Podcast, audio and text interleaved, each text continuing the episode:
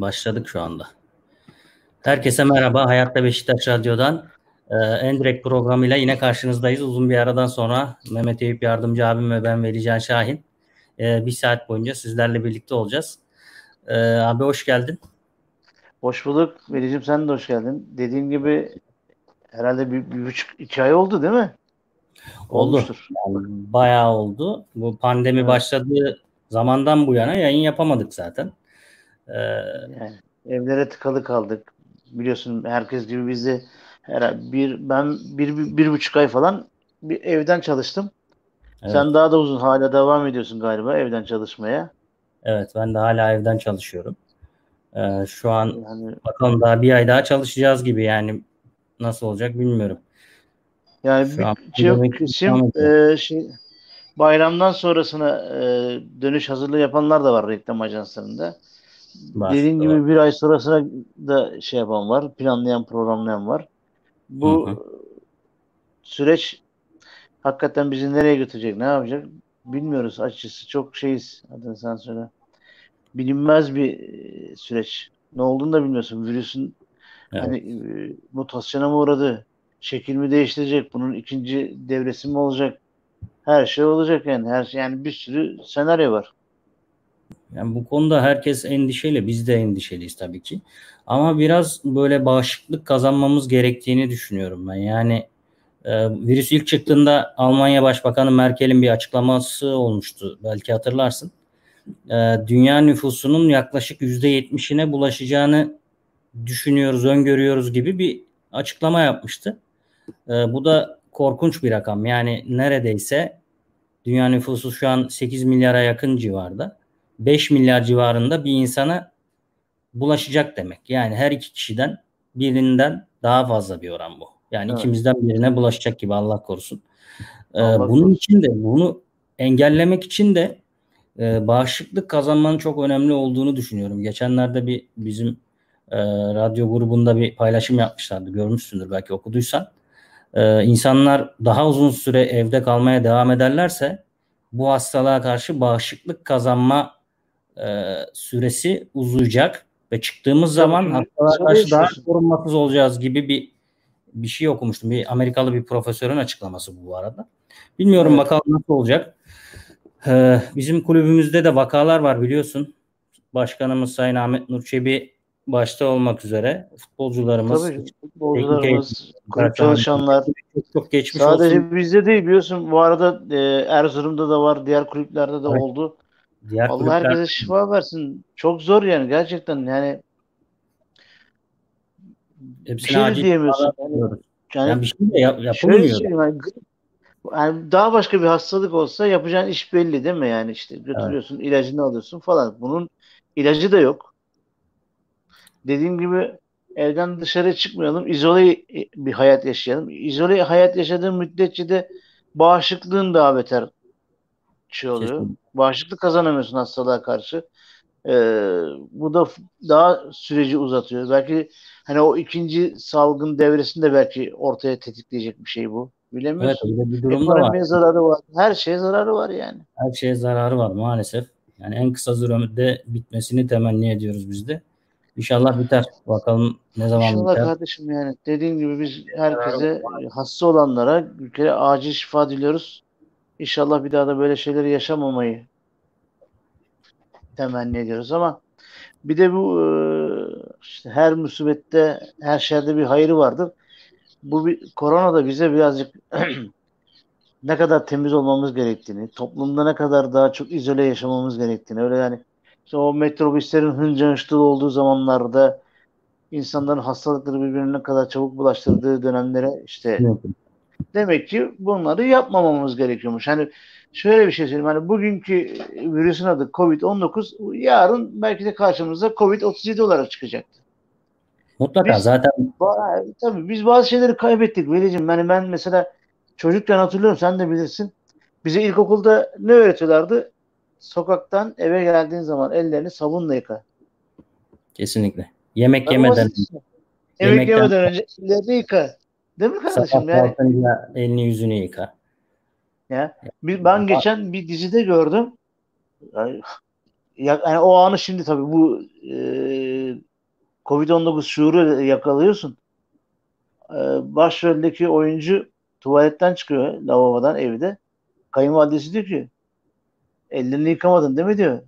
Tek bir sifon sesi geldi diyor. Aa bak şimdi oradaki örneği görebiliyor musun yani tamam mı? Evet. Yani ulan dedim yakaladım orada. Abi bunlar böyle kötü örnekler yani anladın mı? Bir de evet. Covid-19 bizim hakikaten ne kadar böyle sisteme gelmeyen bir vatandaş olduğumuzu, millet olduğumuzu da gösterdi. Mesela ben işte yolda gidip gelirken görüyorum. Ya geçen bir abla gördüm. Bak eline eldivenini takmış. Eyvallah. Yüzünden maskesini de doğru takmış. Böyle burun falan her taraf kapalı. Ona da eyvallah. Çünkü bazıları var böyle burun dışarıda. Ya, formaliteden takıyor onlar ya. Bir de şu çenede tutan var. O sigaracılar var böyle içmede hemen yakın olayı ikide bir oynatmasın burada dursun çenede. Ondan sonra ya abla diyorum ya eldiven takmış. Yüzünde maskesi var. Kafasına bone takmış ya. Dedim ki ablacım gözünü seveyim ya. Yapma. Yapma bunu. ya sonra Hacı Osman metrosunda bu dezenfekte için şeyi koymuşlar böyle kapıların kenarlarına.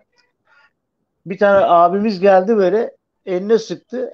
Yani niye koymuşlar? Elini işte atıyorsun sağa sola yıka değil mi? Eline sıktı. Ondan sonra jöle gibi saçlarını sürdü falan böyle saçları düzeltti. Bazı şeyler abartmayı ki, istiyorum galiba değil mi? Evet.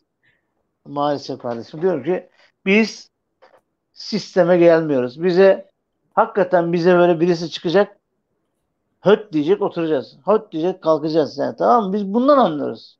Başka türlü geçmez yani bizde bu şeyler. Yani maalesef. Ama bazı şeyleri öğrendik gibi ya. Yavaş yavaş da evet. öğreneceği, öğrenecek gibiyiz. Covid'in e, başka yani faydalar oldu? Böyle canlı yayınlar çoğaldı. İnsanlar işte sen evet. de takip ediyorsun Instagram'da özellikle Beşiktaş camiasında e, canlı yayınlar çoğaldı. Herkes birbirleri konuşuyor. Bu aslında iyi de bir şey olmaya başladı. Çünkü ben elinden geldiği kadar çoğunu takip etmeye çalışıyorum. Mesela iş adamları çıkıyor, fikirler söylüyorlar, taraftarlar bir şeyler söylüyor. Ee, belki de yönetim bunları toparlasa aralarından böyle cımbızla se- seçtiklerinden ortaya şahane şeyler çıkartabilir. Çıkabilir tabii ki. Tabii ki. Yani bu da bize bir fayda. lazım. Evet. Evet abi. Ne, ne yapıyor? Ne diyor? 12 Haziran'da. Bak seni konuşturmuyorum ben bugün ha. Sen bir dip, yok, bir dip yok, daha gireyim. Bugün 17 Mayıs bin, e, futbolumuzun baba lakaplı e, büyüklerinden Galatasaray'ın büyükleri aynı zamanda Beşiktaş'ta da teknik direktör olarak görev yapmış. Teknik direktörlük sürecinde Beşiktaş'ta birçok yeniliğe imza atmış. Baba Gündüz Kılıç'ın e, vefatının seneyi devriyesi. Rahmetle analım onu da. Ailesine rah, e, sabırlar diliyoruz tabii ki. Ne kadar üzerinden zaman geçse de her acı her zaman tazeliğini tutar. Galatasaray camiasında, Beşiktaş camiasında sevenlerine başsağlığı, kendisine rahmet diliyorum. Saygıyla anıyorum kendisini. Mekanı cennet olsun, nur içinde yatsın. Evet. 12 Haziran'da ligler açılıyor abi. Artık biraz da böyle ondan konuşsak. Ne diyorsun? Sen sence açılmalı mı? Açılmamalı mı? Bunun üzerinde çok fazla tartışma var. Kimisi diyor ki hala erken. Kimisi diyor ki işte artık açılsın. Ee, dün işte şeyi gördük. Bundesliga başladı. Belki izlemişsindir evet. bazı maçları. Ben mesela Dortmund Schalke maçını izledim. Ee, maç boyunca temas oldukça yüksek. Tabii ki futbol bir temas oyunu neticede. Evet. Ee, ama iş gol sevincine gelince kimse kimseye sarılmadı. Bu da biraz enteresan oldu. Yani maç içinde rakip savunma oyuncusu e, forvetleri işte bildiğin gibi sen de biliyorsun kucağına alıyor. Sarılıyorlar birbirlerini. ikili mücadele falan. Özellikle kornerlerde çok daha fazla. Yakın markajdan bahsediyorum. Ee, evet. Ama gol sevincine gelince kimse birbirine sarılmadı. Bilmiyorum Sarılmadı yani. Sarılmadı ama saha içindeki ikili mücadeleler ne oldu? Evet. Ya zaten yani bulaşan bulaşan de biz, diyelim ki rakip olsak sen de biz ben herhalde sana e, futbolun maç içinde böyle iki metre gerinde durup hadi gel burada oyna de, demem yani. Çünkü Tabii. sen orada orta yapabilirsin, şut çekebilirsin. Yani futbolun doğasında olan her şeyi yapabilirsin. Bunun da sonucu bize gol olarak gelebilir. E ne olacak o zaman? Olmaz bu işler yani. Şöyle söyleyeyim. Ha, dünya futbol piyasasının bir şeyi var. Mesela e, Aktif Bank'ın bir geçen raporu çıktı. Dünya futbol piyasasının e, yıllık geliri 55 milyar euro. Bak bunun 18,5 milyar eurosunu e, Bundesliga, e, başta Premier Lig, Bundesliga, e, La Liga, Serie A ve Lig 1 Fransa alıyor. 5 tane lig 18,5 milyar euroyu cebe indiriyor. Onların kalitesi, futbol keyfi, her şey bunun içinde. Şimdi böyle bizim de ülkemizde bu iş 2 milyonlardan 4 sonra bu sene 5 düşünüyorlardı. O da maalesef bundan bu sıkıntıdan dolayı onu da yakalayamadılar. Herhalde 1 milyon lira gibi bir zarar var. E, bu işin sonucunda bir paraya dayanıyor. Bir güce dayanıyor. Ekonomi. Efendim? 1 milyar lira mı dolar mı zarar? Ne kadar? Onu yanlış bir şey söylememek adına onu tekrar bakıp söylemem lazım. Şimdi 1 milyon TL diye biliyorum ben. Neredeyse 7 kat da yani 1 milyar evet, tabii. dolar. aralarında çok fark var. Yani biz onlarla kıyaslanamayız. Evet. Ondan sonra. Şimdi ha böyle bir para döngüsü var. Şimdi yayıncı kuruluşun madem lig oynanmayacak deyip para vermeme gerçeği var. Bir de Beşiktaş'ın 9 aylık bilançosundaki zararın 246 milyon lira gibi bir net rakam var. Yani 3 aydır kulübün kasasına para girmiyor. Sadece Beşiktaş'ın değil, başka kulüplerin de böyle aynı zamanda. Aynı dertler hepimizde var yani. Biz burada Beşiktaş'ı konuşuyoruz ama yani bir sıkıntı var, maddi sıkıntı var. Buradaki bu maddi sıkıntıyı Türkiye Futbol Federasyonu ne kadar kaldırabilir? Dünya genelinde UEFA ne kadar kaldırabilir? Çünkü organizasyon yapacaksın, gelir elde edeceksin, bu geliri paylaşacaksın. Bu yüzden işte Almanya, e, İngiltere, diğer ülkeler yani bize göre futbolda daha sistemli çalışan ülkeler bizden daha evvel geçeceklerdi. Bu belliydi zaten. Zararı da bize göre daha az yaşayacaklar. Bizde sistem olmadığı için biz bu zararı çok yaşayacağız. Bize ya faturası ağır olacak. Ha, başlama tarihi şimdi mi olmalıydı? İşte burada bir hata var gibi geliyor. Bana göre tabii. Başkalarına e, fikrine saygı duyuyorum ama Türkiye Futbol Federasyonu Sağlık Bakanlığı ve Bilim Kurulu ile ilgili ortaklaşa bir hareket yapıyor mu? Hani yaptıysa kalkıp e, federasyon başkanının şey demesi lazım. 12 Haziran'da başlatmayı düşünüyoruz diyeceği yerde yani biz Sağlık Bakanlığı'yla bilim heyetiyle konuştuk. Bize öngörülen tarih 12 Haziran. Hani her şey normalleşme sürecine giriyor ya. 12 Haziran'dan itibaren seyircisiz oynama yapabiliriz. Yapacağız. Böyle demesi lazım. Şimdi kendi kafasından bir şey söylüyor. Evet, federasyon başkanı. Bu da... E, bir yandan da işte gördüğün hastalık bizim işte kendimizden örnek verelim. Başkanımız, futbolcular, kulüp çalışanları ya bu bu işin de insan sağlığı yönü var. Tabii. Yani oyunu mu kurtaracaksın, futbolu mu kurtaracaksın? Bizim derdimiz bu olmalı.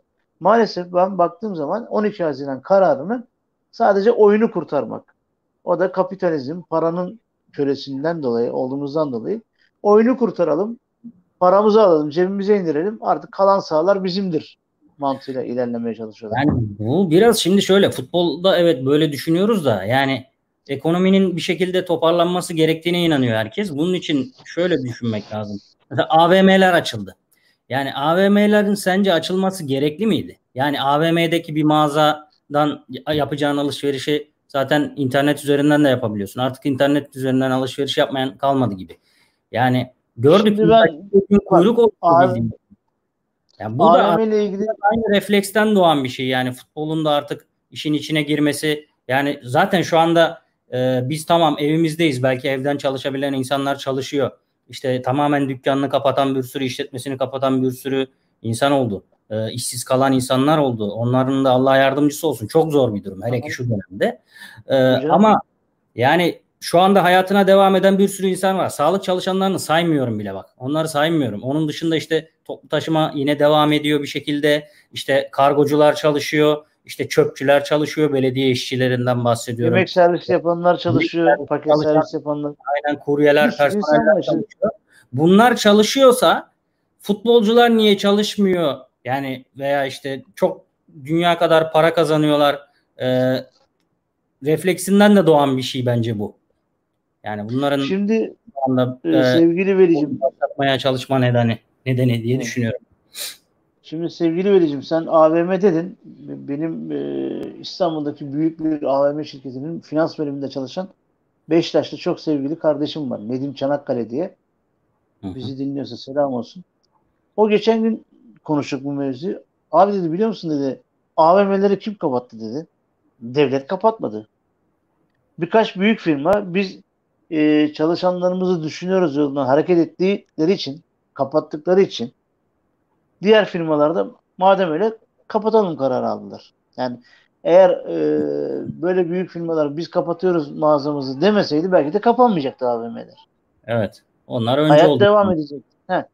Yani ne olacaktı? Belki de kapıda gene ateşi ölçerek işte ne bileyim 10 kişi değil de bankalarda olduğu gibi içeriye metrekareye göre 100 kişinin girdiği bir yere diyeceklerdi ki 50 kişi geleceksiniz. Sayacaktı kapıdan 50 kişi.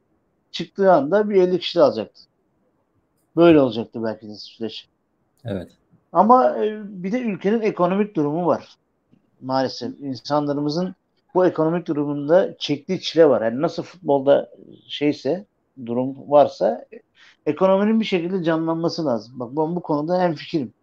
Hani hayatın artık dönmesi lazım. Çünkü Türkiye ekonomik olarak zaten çok zor durumda. Yani Allah korusun bu durum biz daha böyle bir iki ay daha evde otursak hepimiz çökeceğiz. Olay Yok. başka bir yere varacak. Sadece Türkiye ekonomisi değil, dünya ekonomisi bu hale geldi. Yani şu an bu süper güç dediğimiz ülkelerin durumuna baksan Amerika'nın durumuna bak yani.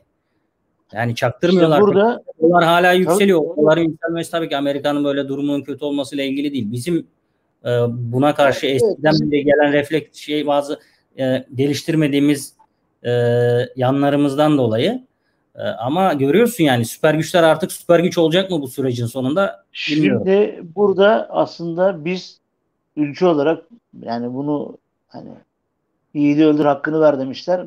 Bu hükümetin sağlık açısından yaptığı hareketler çok doğruydu. Yani biz hakikaten hem insanlık olarak hem de e, bu sağlık sürecinde çalışanlarımızla tedbirlerimizle büyük bir krizi daha az bir hasarla atladık. Bizim insanlarımız hakikaten birazcık daha duyarlı olsa, birazcık daha saygılı olsa, birazcık daha geleceğini düşünen, kendini ve toplumu düşünen insan olsak var ya biz bu süreci daha da az atlatırdık. Ama maalesef kardeşim bizim insanlarımızda bir şey var yani. Biz laf dinlemiyoruz. Adama evinde otur diyorsun dışarı çıkıyor. Ya ben sana şöyle söyleyeyim. Yani geçen Cuma... işte normalleşme süreci dendiler kardeşim. Ya dışarı çıktım.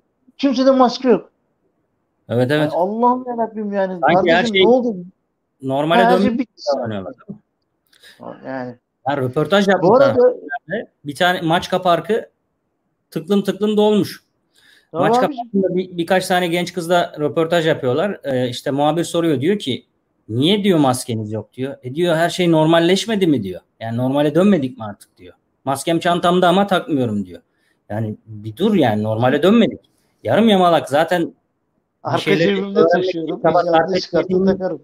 İçim aynen. Bir şeyleri öğrenmek için tam olarak öğrenmek için çaba sarf etmediğimiz için kulaktan dolma bilgilerle işte ha, her şey normale döndü kısmını cımbızla çekip ona göre davranıyorlar. E bu da ne yapıyor? Sadece kendini değil herkesi riske atıyor. Sadece canım. kendini riske atsa önemli değil yani. Cidden önemli değil. Ben de umursamam. Ama yani yani bu hastalık dediğim gibi ferdi olarak, kişisel olarak birini bağlasa eyvallah. Kardeşim evet. sen bir bulaştırdın mı etrafındaki 10 kişiye de bulaştırıyorsun. Yani 4 kişilik bir ailede yaşadığını düşün. Senle evet. beraber o diğer 3 kişiyle beraber. Geçmiş olsun. E, o süreci gibi. Şimdi sen bu maçların başlamasıyla ilgili e, bir şey söyledin ya. Ben yine bu Aktif Bank'ın hazırladığı bir rapor var. Covid-19 araştırması diye.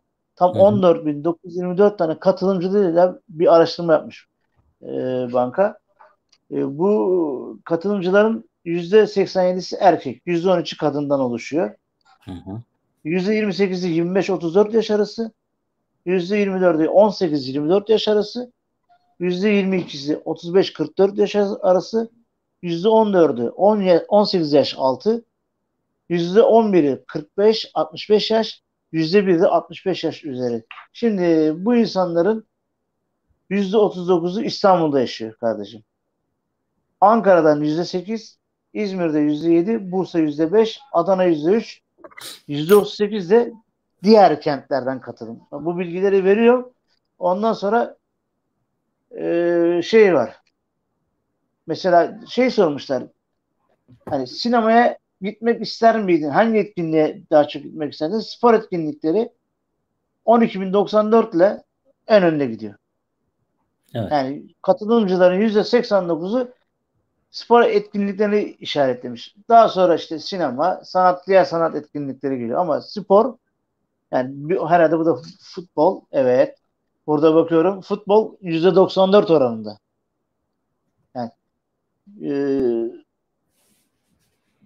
11.547 kişi demiş ki ben futbol maçlarını izlemek isterdim. Yani sinema etkinliği falan değil de ondan sonra burada önemli olan şu. Mesela spor karşılaşmaları seyircili mi yoksa seyircisiz mi oynanmalı diye sormuşlar. 13.240 kişiye. Hı hı. Bunun 6.165 kişisi seyircili demiş. Yani %134 %50'den fazla neredeyse. Şöyle %47 seyircili demiş. %31'i kapasite sınırlı olsun demiş. Kısıtlanarak seyircili alınsın demiş. Hmm. %22'si de seyircisi oynansın demiş. Şimdi buna baktığımız zaman büyük bir çoğunluk seyircili istiyor. Yani %47, 31 daha e, 78, %78'i seyircili istiyor maçı. Çok büyük bir oran. Çok büyük bir oran. Yani şimdi biz hani burada atıyoruz, tutuyoruz ama bir yandan da toplumda böyle bir istek var. Hani sadece bizim dediğimizde olmuyor ki. Evet, Toplumun öyle. yani 14 bin kişi, 13 bin kişinin %78'i maç seyircili oynansın ben giderim demiş. O zaman hepsine geçmiş olsun dileyelim. Yani ne diyeyim işte, ki yani? Yani tamam biz de çok istiyor. Ben de mesela çok istiyorum. Uzun zamandır iki buçuk aydır canlı maç izlemiyorum. Bak dün Bundesliga izleyince bir heyecanlandım böyle yani. Herkes heyecanlandı. Muhtemelen sosyal medyada paylaşımları falan görmen lazım. Yani sanki ilk defa futbol maçı izliyormuş gibiydik hepimiz. Ya da Dünya Kupası'nı böyle bekliyoruz ya heyecanla. İlk maç olduğu zaman böyle nasıl heyecanlanıyoruz? Ee, ya da Şampiyonlar Ligi finali falan. Cidden öyle oldu. Herkes aynı hissi yaşadı. Ben de istiyorum oynanmasını ama seyircili oynanmasın biraz ya. Yani şimdi Aktif Bank e, seyircisiz de oynansa hiç de oynanmasa en büyük zararı görecek şirketlerden biri. Niye? Pasolig'in sahibi çünkü. Yani Pasolig'den alınan her biletten e, komisyon alan bir şirket ve bu Pasolig içinde özel olarak kurulmuş bir banka biliyorsun zaten. E, evet. E, Bank'ın araştırmaları e, yani tabii ki güvenilirdir. Yani bunda şimdi başka bir yorum yapmak evet. istemiyorum. Ama onlar başka, aynen, başka, isteyecektir çok yani. Çok demeyeceğim de Evet, Ama çok enteresan. Yani, yani. Mesela futbol maçına gider misin demişler şu anda oynansa. Desteklediğin futbol takımına gider misin takımını? %32'si koşu koşu giderim demiş. Yani herhalde bu adamlar çok art niyetli düşünemek düşünsek de 15 bin tane adamı bir adam buldular. Böyle cevap verin. Yani ya biraz konkret gelecek abi ama yani sanmıyorum o kadar aptal yok ya. Yani bak böyle bir cümle kurdum. Bu kadar aptal insan yok bence yani. Tamam. Ama bak ben çevremde konuştuğum insanlar arasında çok fazla insan var da yani bu kadar toplu toplulukla yapılan bir işin ortasında yani 30 bin kişi bir statta düşün yani birbirine bulaştırmama gibi bir durum yok yani. Şimdi bak Aktif Bank böyle bir araştırma yapmış. Taraftarlara sormuş değil mi? Federasyonumuz da bir karar aldı. Ondan sonra şimdi mesela teknik adamlara fikir teknik adamların fikirleri alındı mı?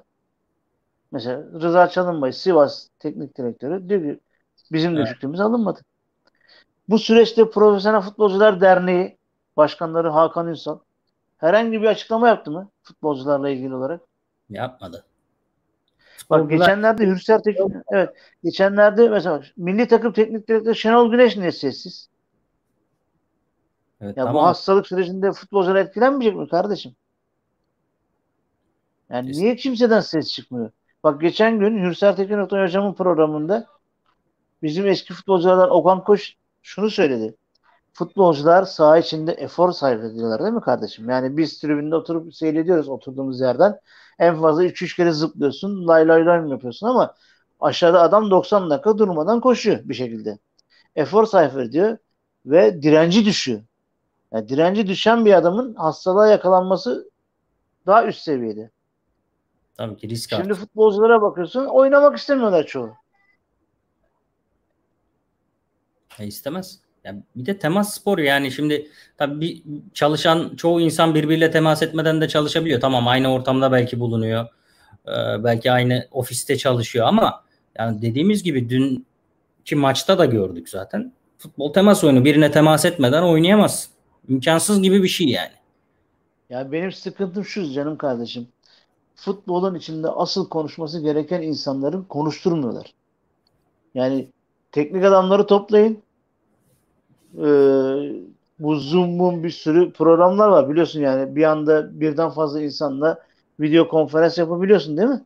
Tabii Bunları bir siteden canlı, canlı olarak bütün futbol severler bu konuşmaları duysun. Her e, futbol takımında ki teknik adamlarımız sıkıntılarını, dertlerini anlatsın. Şimdi bizim futbol takımı etkilendi mesela. Sergen Yalçın'ın yerinde kim olmak ister? Ya da Erzurum Spor Teknik Direktörü'nün yanında yerinde kim olmak ister? Tabii ki. Yani bir de şu e, şimdi şöyle bir durum var. Hiçbir şey şeffaf değil diye konuşuyoruz ya.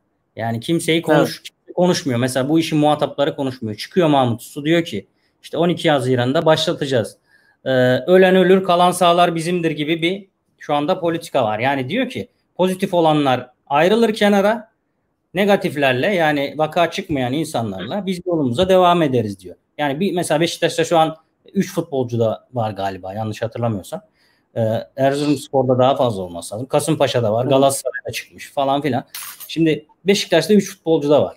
Şimdi bu 3 futbolcu diğerleriyle de muhtemelen temas etti. Bugün çıkmazsa bir hafta sonra da bu e, Covid çıkabilir. Yani hayalet taşıyıcı falan gibi bir sürü şey var ya işin içinde. Evet. Tam kafa bulandırmayayım. Şimdi e, ne olacak abi?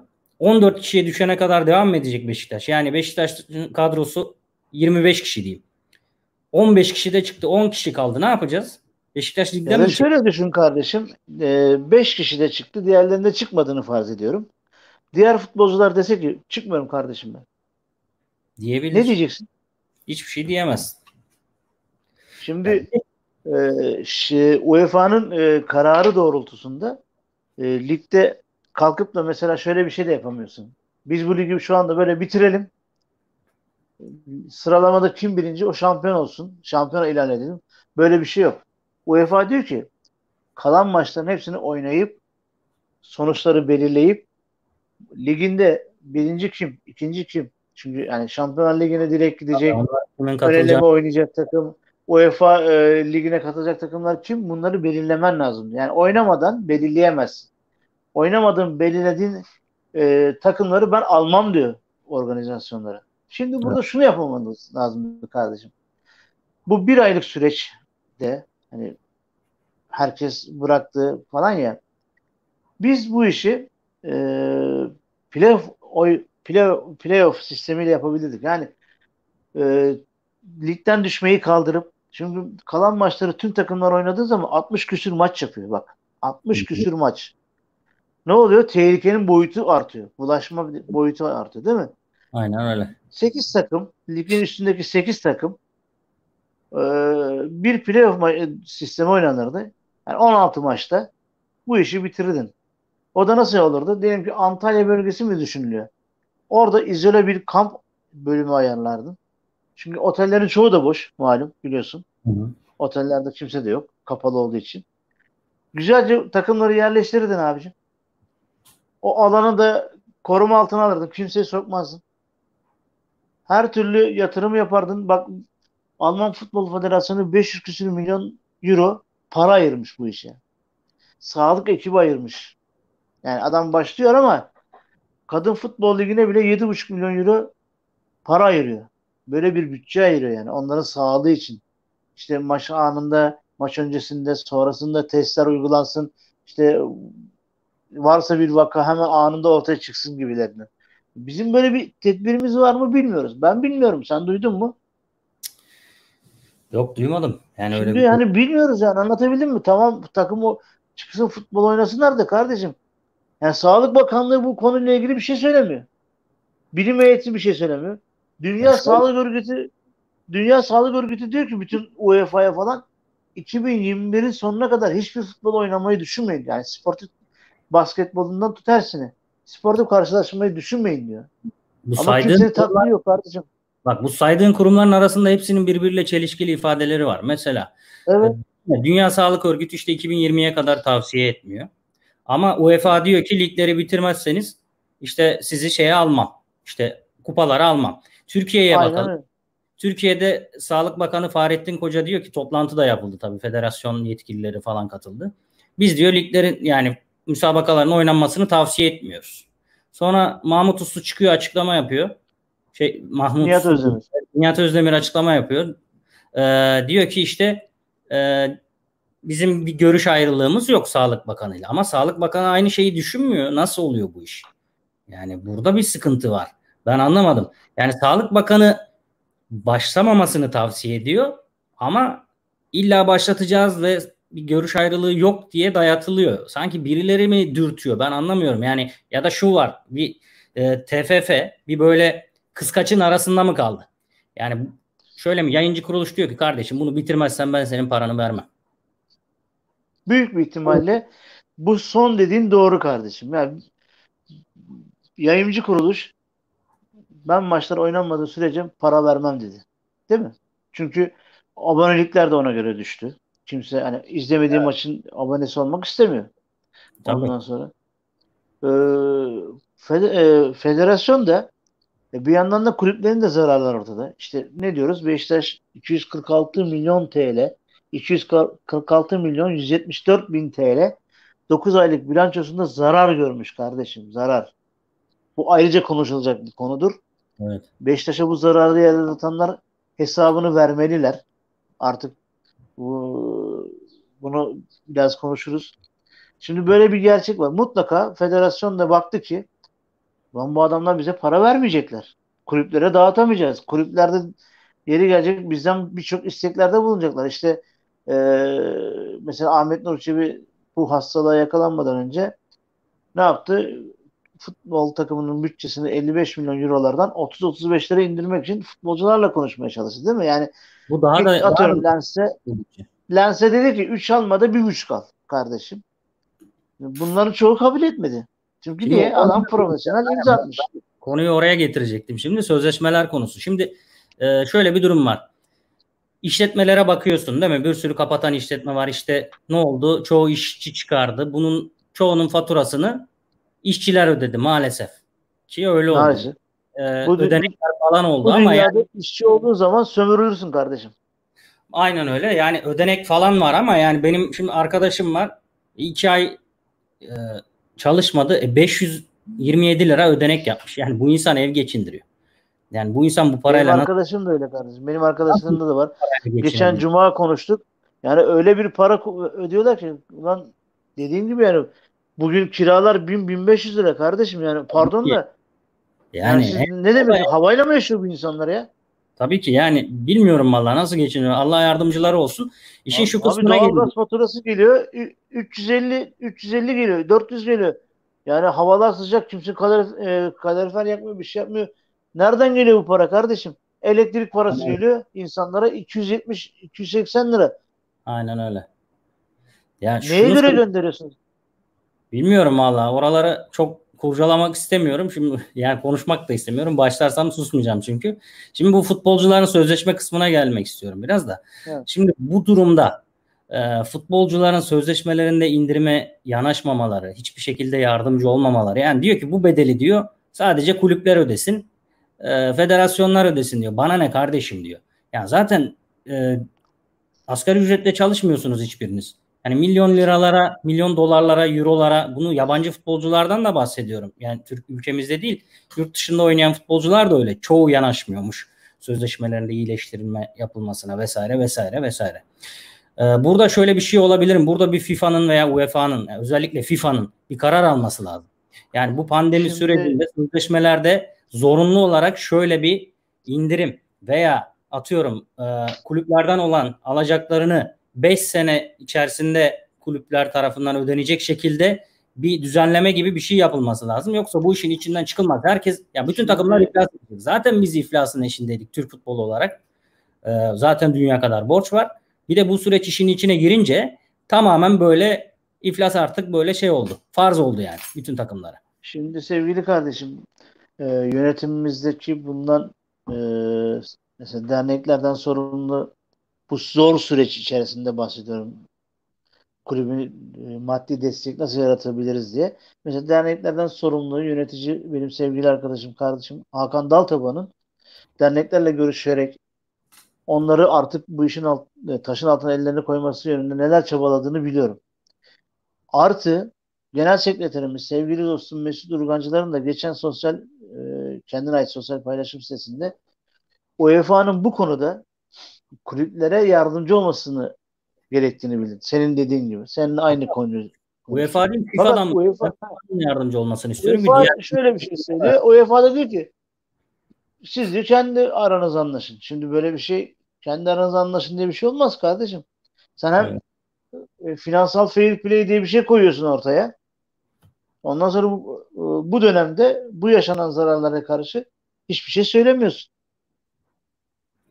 Yani şimdi bak o kadar olay büyük boyutlara varıyor ki mesela ne diyoruz bu bu dönemde biz neyi öğrendik? Atıyorum işte öz kaynak düzeniyle hareket edelim artık bundan sonra.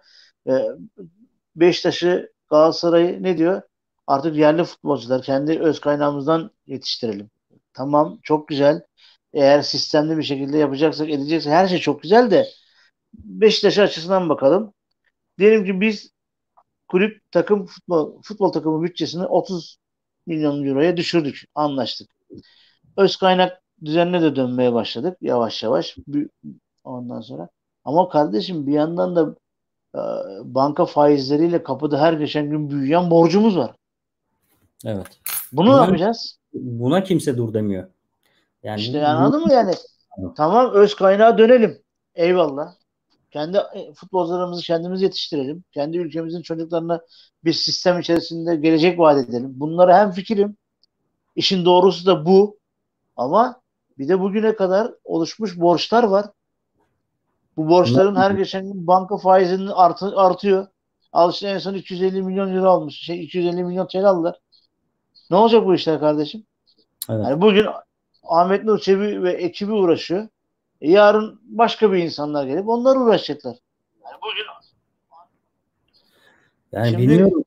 kaynak düzeni dönüp de toparlanmak bile bir takımı oluşturmak bile nereden baksan herhalde bir 4-5 senemiz alır.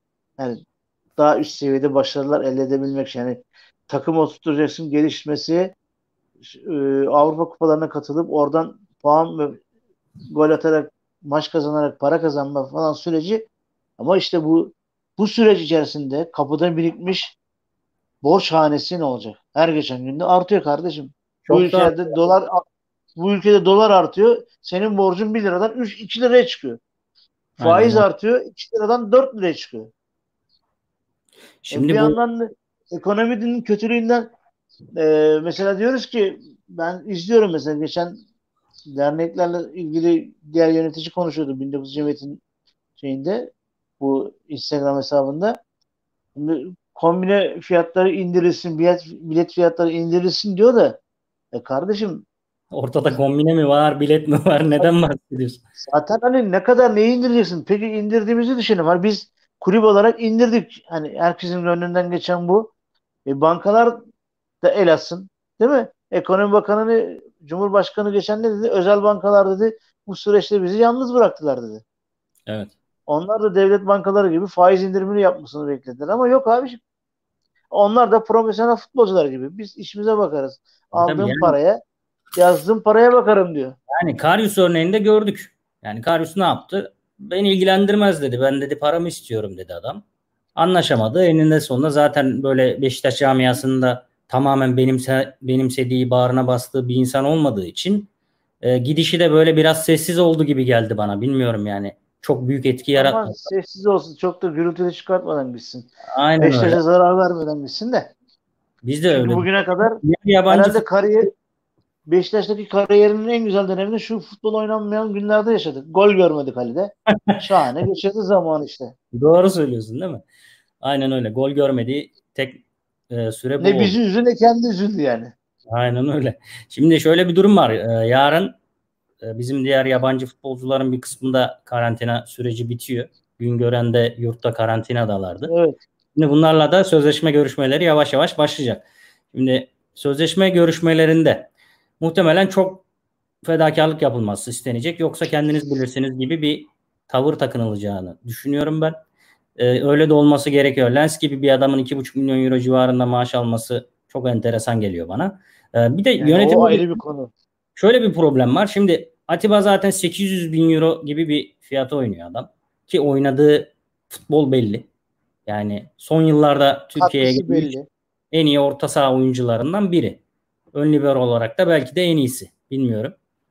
Verdiği katkı belli takıma. Adamın heykelinin yapılması e, gibi bir şeyler düşünülüyor. Taraftar çok seviyor falan. Sen 800 bin euroya zaten 800 bin euro alan yabancı yok Türkiye'de neredeyse. Hele 3 büyüklerde 4 büyüklerde hiç yok. Sen bu adama diyorsun ki 150 bin 200 bin euro verelim sana. Yani bunu da yapma yani. Bu adama da bu kadar ben şimdi şöyle söyleyeyim kardeşim. Ben bu haberlerin hani doğruluk derecesini tam bilmiyorum. Belki de fake haberlerdir. Bilmiyorum. Çünkü bu süreç içerisinde de yani, evet bu süreçte öyle şeyler çıktı ki geçen gün haber duyduk.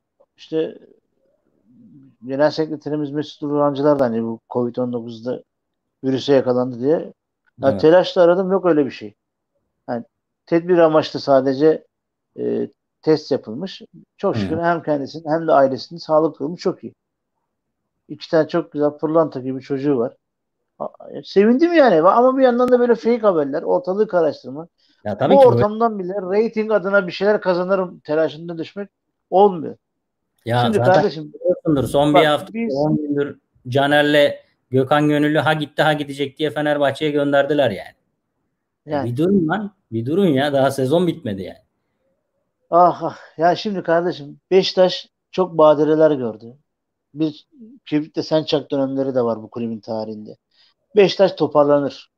Birlik beraber lig içinde olursa bu süreçte fikirler ortaya atılıp o fikirler harmanlanıp bir yol haritası çıkartılırsa Beşiktaş e, bu süreçten sağ salim çıkar. Borçlar azalır. E, ama önemli olan bundan sonra yani diyelim ki biz borcu harcı atlattık. Ondan sonra tekrardan rehavete kapılıp da hani bir hayat normalleşmeye dönüştü attık maskeleri gibi koş AVM'ye gibi bir hale girmezsek biz devamlılık sağlarız. Yani Süleyman abinin dönemini hatırlıyorsunuz işte Süleyman Sabah'ın. Ee, getirdiği İngiltere'den futbolculara askerlik arkadaşı dendi. O askerlik arkadaşı dediği oyuncular Rıza'ya muz orta yapmayı öğrettiler. Ee, rahmetli Süleyman Sabah Gordon Bill'in arkasında durdu. Başarılar geldi. Şampiyonluklar geldi. Kulüp kendini toparlamaya başladı. Bu iş böyledir kardeşim. Bizim evet. karakterimiz bu. Yani biz Beşiktaşlıyız. Bizim bir karakterimiz var. Bizim bir hayata doğru bakışımız var. Biz bundan kopup da başka yerlere gidersek affedersin sağ, sağımız solumuz ayrı oynayıp da böyle milyon dolarlık futbolcular getirip de o anlaşmaları da böyle hiçbir araştırma yapmadan, geleceğini düşünmeden imzalattırırsak bu hallere tekrar düşeriz. Daha kötü oluruz. Böyle hani malımızı satalım, kurtulalım da bizi kurtarmaz. Kesinlikle. Zaten o devrim ben artık kapandığını düşünüyorum. Yani futbolculara zaten. milyon eurolur, milyon eurolar yani Türkiye bazında değil, dünyada da öyle olacak bence. Yani bunu FIFA, UEFA yapmayacak belki ama e, bu süreç sonrasında ister istemez maaşlarda da bonservis bedellerinde de bir düşüş yaşanacağını düşünüyorum. Bak, bu, yani bu nasıl olacak biliyor musun kardeşim? 120 milyon euro ödenmeyecek yani. Bak bu nasıl olacak biliyor musun kardeşim? Bugün Türkiye Futbol Federasyonu senin adına gidiyor sözleşme imzaladı değil mi yayıncı kuruluşla? Şartları hı hı. o belirliyor. E, bugün bu şartları imzalayan TFF'nin e, hangi kulübe yakın olduğu her zaman tartışılıyor. Biliyorsun sahadaki hakem kararlarından bilmem nesine kadar. Evet. Ne kadar özerk oldukları tartışılıyor. Şimdi bu iş nasıl çözülür? Bizim bir kulüpler birliği diye birliğimiz var. Affedersin ama hiçbir işe yaramayan bir birlik. kendi kulüplerini yönetemeyen kulüp başkanlarının bir araya gelip orada oturduğu bir yer. Şimdi Premier Lig'de gibi bir üst e, Batır abi çok teşekkür ederim abicim sağ ol. Selamlar. Evet, ondan selamlar bizden de ona. Saygılar sunuyorum. Ondan sonra e, bir e, üst kurul oluşturulacak. Böyle spor alanında sporun hukukundan, ekonomisinden, e, sahanın içinden gelenlerin, profesyonellerin oluşturduğu bir heyet oluşturulacak kardeşim. Kulüpler Birliği adına bu heyet tüm kulüplerin mali yapılarına destek olacak. Onları zor duruma düşürmeyecek. Her türlü karara onlar bakacaklar. Yani öyle bir heyet olsaydı ben inanıyorum ki bugün yayıncı kuruluşun maç yoksa para da vermiyorum diyecek bir elinde kozu olmazdı. Çünkü Durum her olmaz. türlü kötü şartı Kesinlikle. her türlü kötü şartı düşünüp ona göre imza attırırlardı. Futbolcuların durumu da sözleşmeleri de el atacaklardı bu heyet. Yani diyecekti ki kardeşim bir dakika dur. Bu ülkenin durumu bu. Sen bu şartlarla imza atarsın. Yarın bir şey olduğu zaman buna dönmek zorundasın. Biz bu işi kendi içimize çözerdik. Ama yok. Yani Böyle bir zaten... heyet yok. Ya Bunun, biraz bu öyle bir heyeti oluşturmak gibi bir zihin yok. Ya ben şuna inanıyorum. Şimdi bu yayıncı kuruluşlarla yapılan yani şu anda Bein Sports yayın, yayıncı kuruluş daha önce Lig TV'di vesaire. Bu yapılan sözleşmelerin e, şöyle bir durum var. Yani seni tamamen köşeye sıkıştırıyor. Ne derse yapmak zorundasın bu adamlar gibi bir durumu işte var. o yüzden gibi. diyorum. Yani en eğer... çok para veren değil de en iyi şartlarda yani Türkiye Futbol Federasyonu'nun ve işte Türkiye işte bu maçları yayınlanan futbol takımlarının menfaatlerini en iyi gözeten sözleşmenin imzalanmasını imzalandıkça işte böyle bir heyet olsaydı kardeşim şeyler de içinde daha Birliği, evet, Kulüpler Birliği'ndeki tüm kulüp takımları yani bizim bütün hatta kulüplerimiz hı hı. başkanlar diyecekti ki kardeşim gelin bir heyet oluşturalım. Herkes bir isim önerecekti alanında. Spor konuda, spor sağlığında tüm uzman, profesyonel insanlardan bir heyet oluşturacaktı. Her kulübün onayı alınacaktı bu heyette. Yani yarın öbür gün ben demedim dem demeyecekti herkes. Alta imza atacak her kulüp başkanı. Bu heyet göreve başlayacak. Sen kulüp başkanları olarak 6 ayda bir bu heyetin aldığı e, yaptığı hareketlerin sana ne kadar katkı sağlamış, sağlamamış onu kontrol edeceksin. Varsa bir arızalı bir dönüm seni zarara uğratıyorsa diyecektin ki kardeşim bak biz sizi takip ediyoruz 6 ayda sesimizi çıkartmadık. Siz aldığınız kararlarla bizi zarar uğrattınız. Ya da bakacaktı diyecekti çok doğru bir karar aldık. Siz bizim hakkımızı korudunuz. Biz e, TFF benim adıma imzaladı 5 kuruş alamadım. Senin sayende 10 lira kazandım. Böyle olacak. Bu iş böyle olur. Sevgili Veli. Eğer biz bu işi sistemde yapmak istiyorsak böyle olur. Yani önce bünyeye sistemi alıştırmamız lazım. Her konuda bu böyle aslında da işte yani şimdi mesela son konuşmayı yapayım artık yavaş yavaş. Ee, mesela mevcut yönetim biliyorsun e, Lucescu ile bir sportif direktörlüğe gitmek istedi.